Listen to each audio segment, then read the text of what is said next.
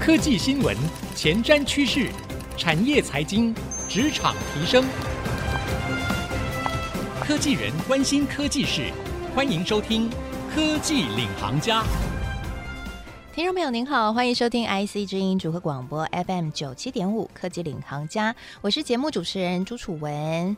最近呢，ChatGPT 非常的火热，我想大家应该近期跟着我们的节目都有在 follow ChatGPT 相关的一些消息哦。那最近的消息呢，还包括了这个大家在讨论哦，OpenAI 哇，现在真的是当红榨汁机，是不是要上市呢？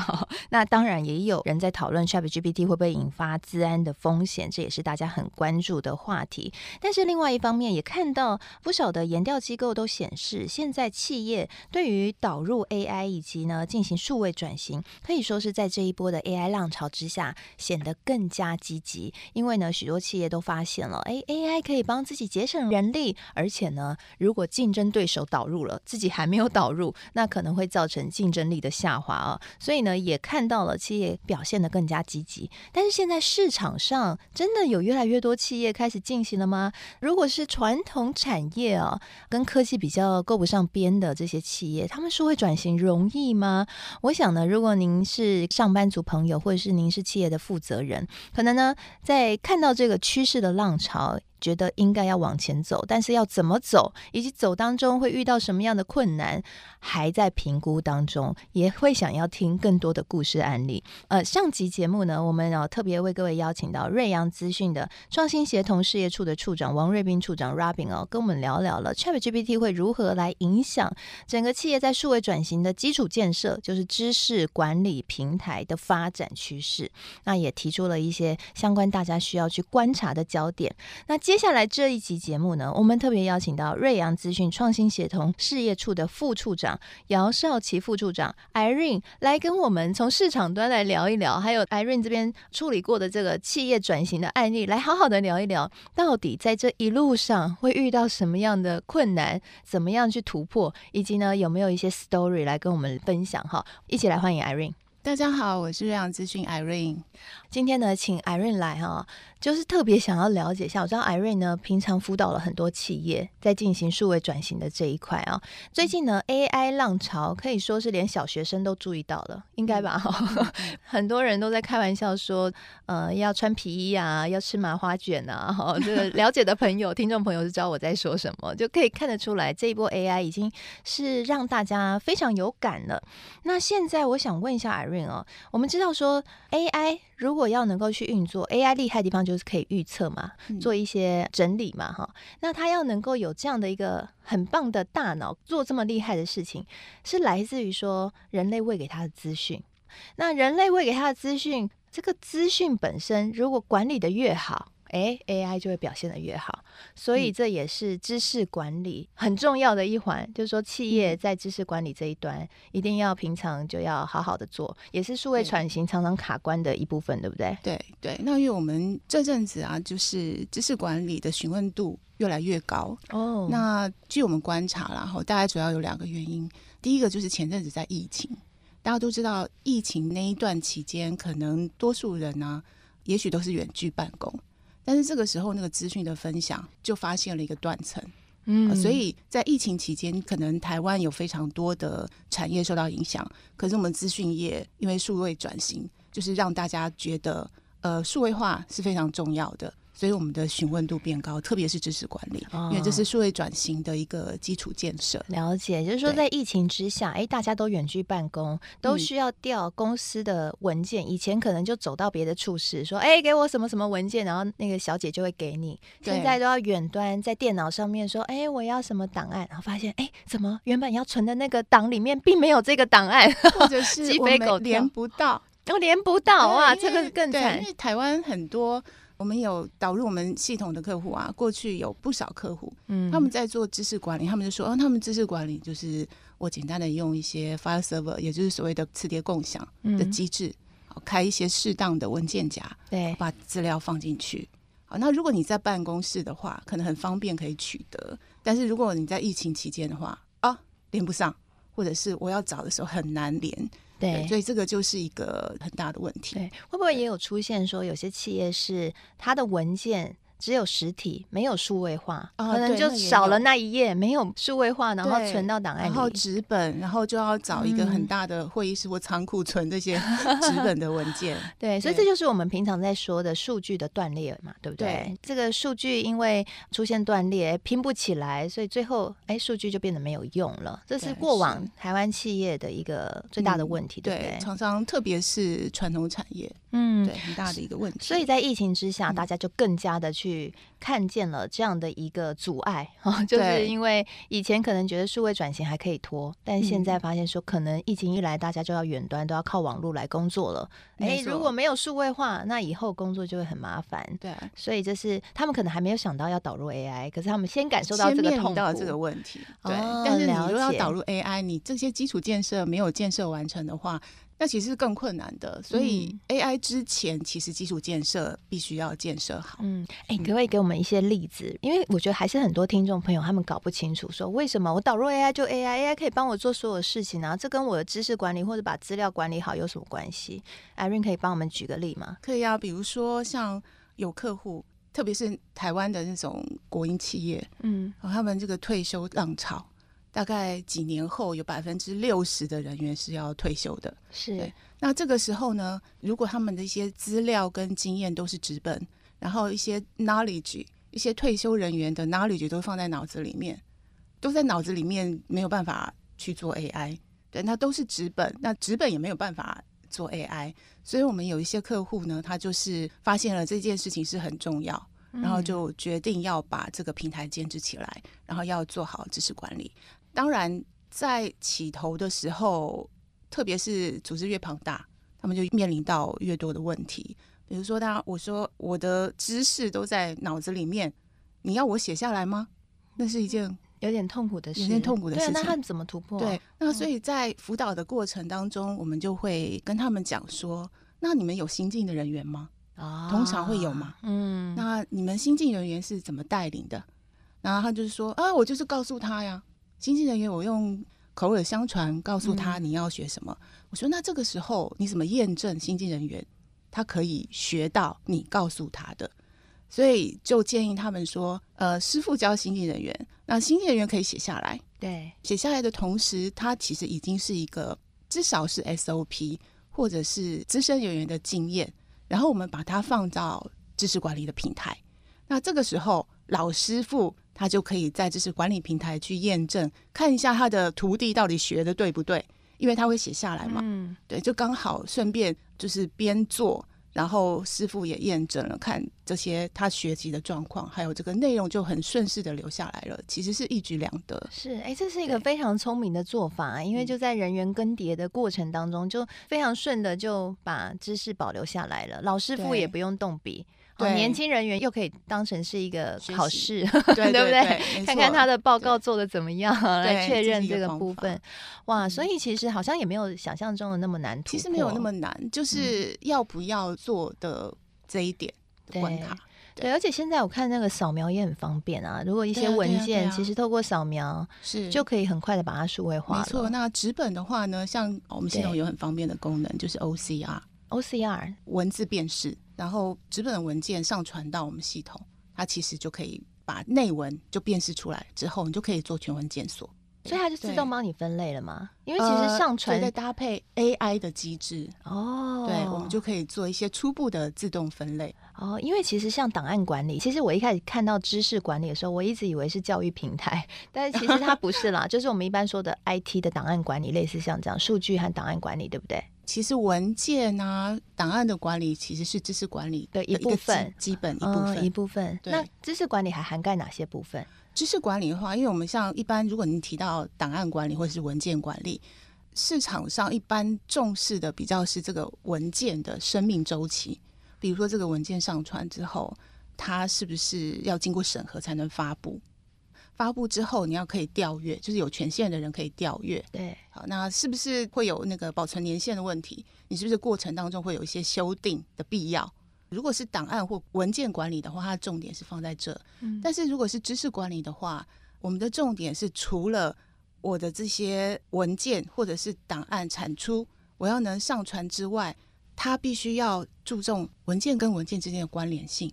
比如说，我们知识管理通常一个文件上传之后，我们会主动的运用一些 AI 的演算法来推荐，诶，跟这篇文件有哪一些文件是相关的，让使用者也能看到。嗯，另外呢，还有就是它可以贴标签。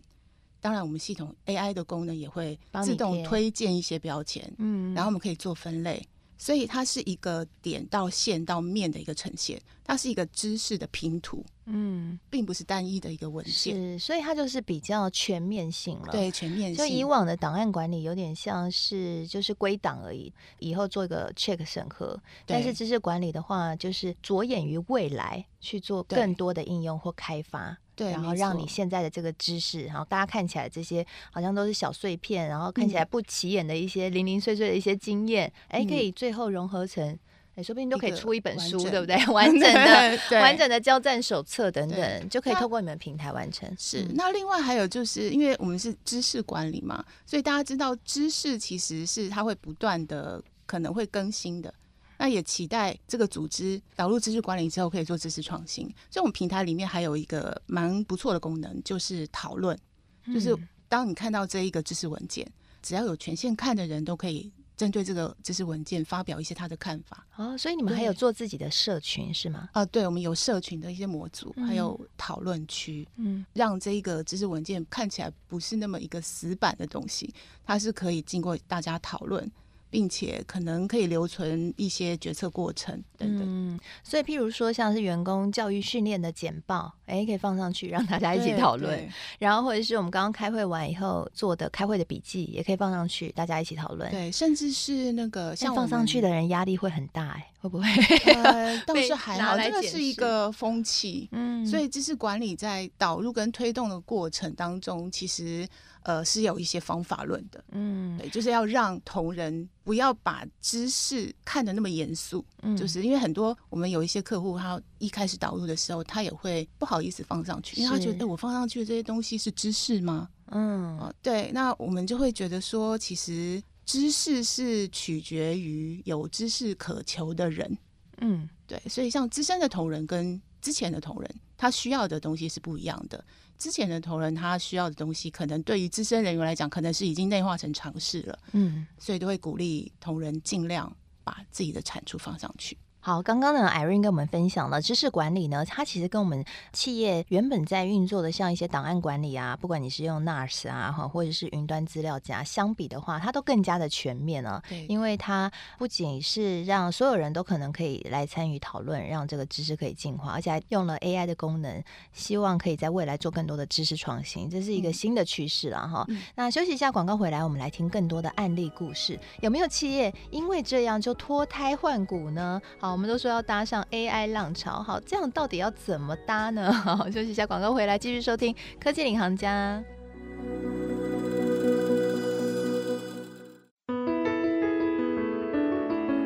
欢迎回到科技领航家，我是节目主持人朱楚文。今天我们节目要跟大家来聊聊知识管理在企业端怎么运用，让你呢搭上 AI 浪潮，真的搭上去哈，而不是呢去陷入一些风险哦。因为我们知道 AI 其实有一些风险嘛哈。在节目当中呢，我们邀请到的是瑞阳资讯创新协同事业处的副处长姚少琪副处长 Irene 来跟我们聊聊他辅导过的企业的一些相关的案例和故事。因为很多企业都是国国营企业啦，哈，因为我看到那个 国营企业或传统产业，感觉不是那种很 fashion 的科技公司。对，因为如果是 fashion 科技公司，感觉在做知识管理这一块，就好像比较能够理解，说他们可以接轨接的很快，然后比较能够搭上。但是从我们访刚要聊的那些公司哦，待会就会揭晓是谁。我觉得可以看到两个趋势，一个趋势是说，哎，你看现在连这些非常传统，我们认为说很传统产业，感觉它应该甚至连文件。要扫描数位化都不一定会做的企业，现在也很积极耶，不只要数位化，还要搭上 AI 起飞哦。所以其他企业真的要动作快了。然后第二个就是说，哎，他们如果做得到，那假设我们今天是新创公司，或者说我们今天是一间有基础科技的公司，应该做到的几率就更高了，对不对？没错。好，Irene，我们揭晓一下，嗯，有哪些企业的案例在你辅导之下，他们脱胎换骨？刚主持人提到的，就是有一些比较听起来好像。好像不太会去做这件事情的产业哦，那就是台湾的国营企业。对，那我们当然也很意外啦。一开始就觉得，哎，知识管理好像应该是民间企业比较对啊，呃、会比较有兴趣，会比较有兴趣。就你看中油、台湾自来水都有在做的，对，没错，你们的客户。对，那他们就是会破釜沉舟要导入知识管理，其中有一个共同的原因啦，就是即将有一波退休潮。哦，因为因为你知道吗？那个台湾国营企业早期其实不是企业化。它可能里面的身份多数是公务员，是那公务员的话，通常跟一般民间企业的就是相较，它的异动性比较不会那么大。就是他可能一进去之后就一直待待待待了十几二十几年这样。那这几间企业导入的契机都是因为他们发现啊，几年后天哪，呃，六成七成的员工要退休了。那他们的这个产业，你知道，台湾的炼油业其实全台湾应该没几家，所以他们的一些技术。老师傅的技术，如果他们退休的话，天哪，就断层了。对对，那那个台湾自来水也是啊，全台湾这个自来水公司有几家？对，所以就是已经面临到这样的问题，所以他们觉得这个是真的非常的重要。就开始决心破釜沉舟的导入，而且他们导入都真的是全公司都都是一两万人，嗯，对，每一个单位就是按部就班的去做，嗯，对。那你辅导他们的过程当中，你有看见他们遇到什么困难吗？像这样类型的企业，他们最可能遇到困难是什么？最可能遇到的困难就是前面有稍微提到，他们老师傅都会觉得什么是知识管理啊？哦、是，是是，知识都在我脑子里面。对对，那你你要我怎么写下来？嗯，对。那但是呢，慢慢那个我们辅导的过程当中，有一个蛮经典的案例，就是大家知道中油全台湾都有加油站嘛？对。其实大家可能没有留意到一件事情，就是台湾每年都有台风。多多少少台风一吹啊，只要进来台湾啊，可能都会有几个加油站受到灾害，嗯，比如说淹水啊，或者是毁损等等的。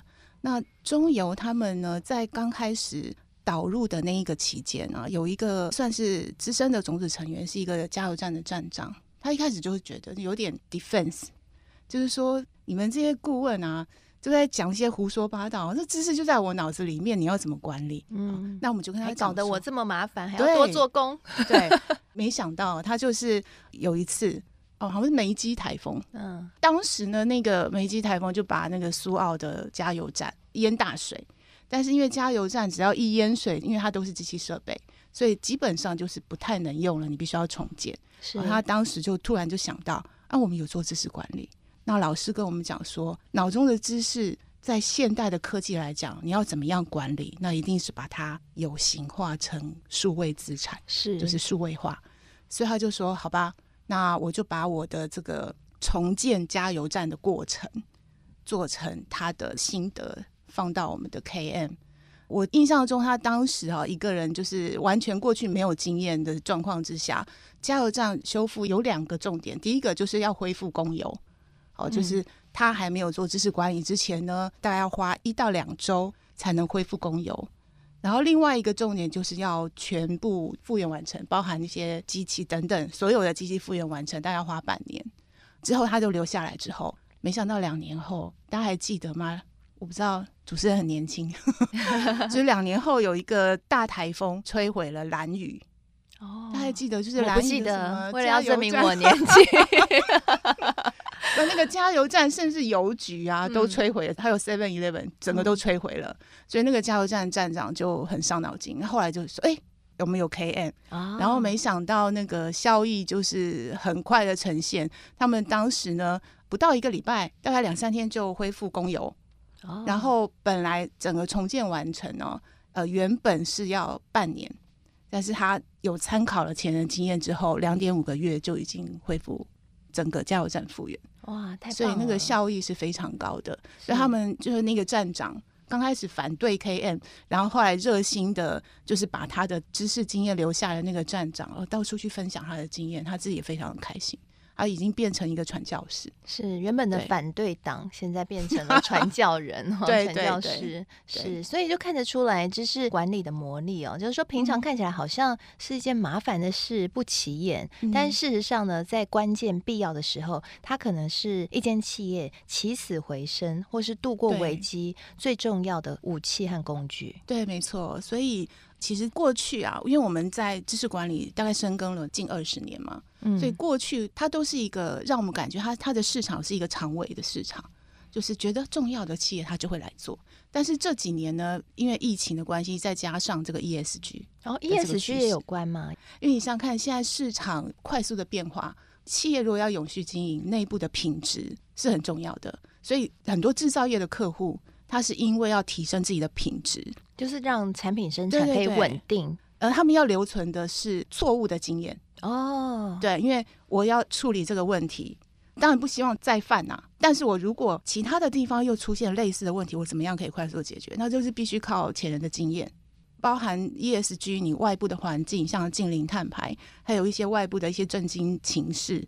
像前一阵子，几年前，就是因为震惊的关系，我们台湾很多制造业要迁厂，是。从 A 国要迁到 B 国，那他们发现这个迁厂的这个经验，这些知识都没有留下来，所以他们要花很多的时间，因为过去建一个厂的经验，可能人都不在了，嗯，或者是人的记忆力是挥发性的嘛，你如果没有留下来的话，我要再重新做一次，可能都要回忆，都要写回忆录。是他发现如何快速的应应市场，其实知识管理是非常重要的，也是永续经营的根本。是，所以换句话说，在传统企业，他们要去建造一个知识管理，或者说他们数位转型的第一步，其实就是建立这个知识管理的平台嘛。然后把资讯都传承下来，收集好。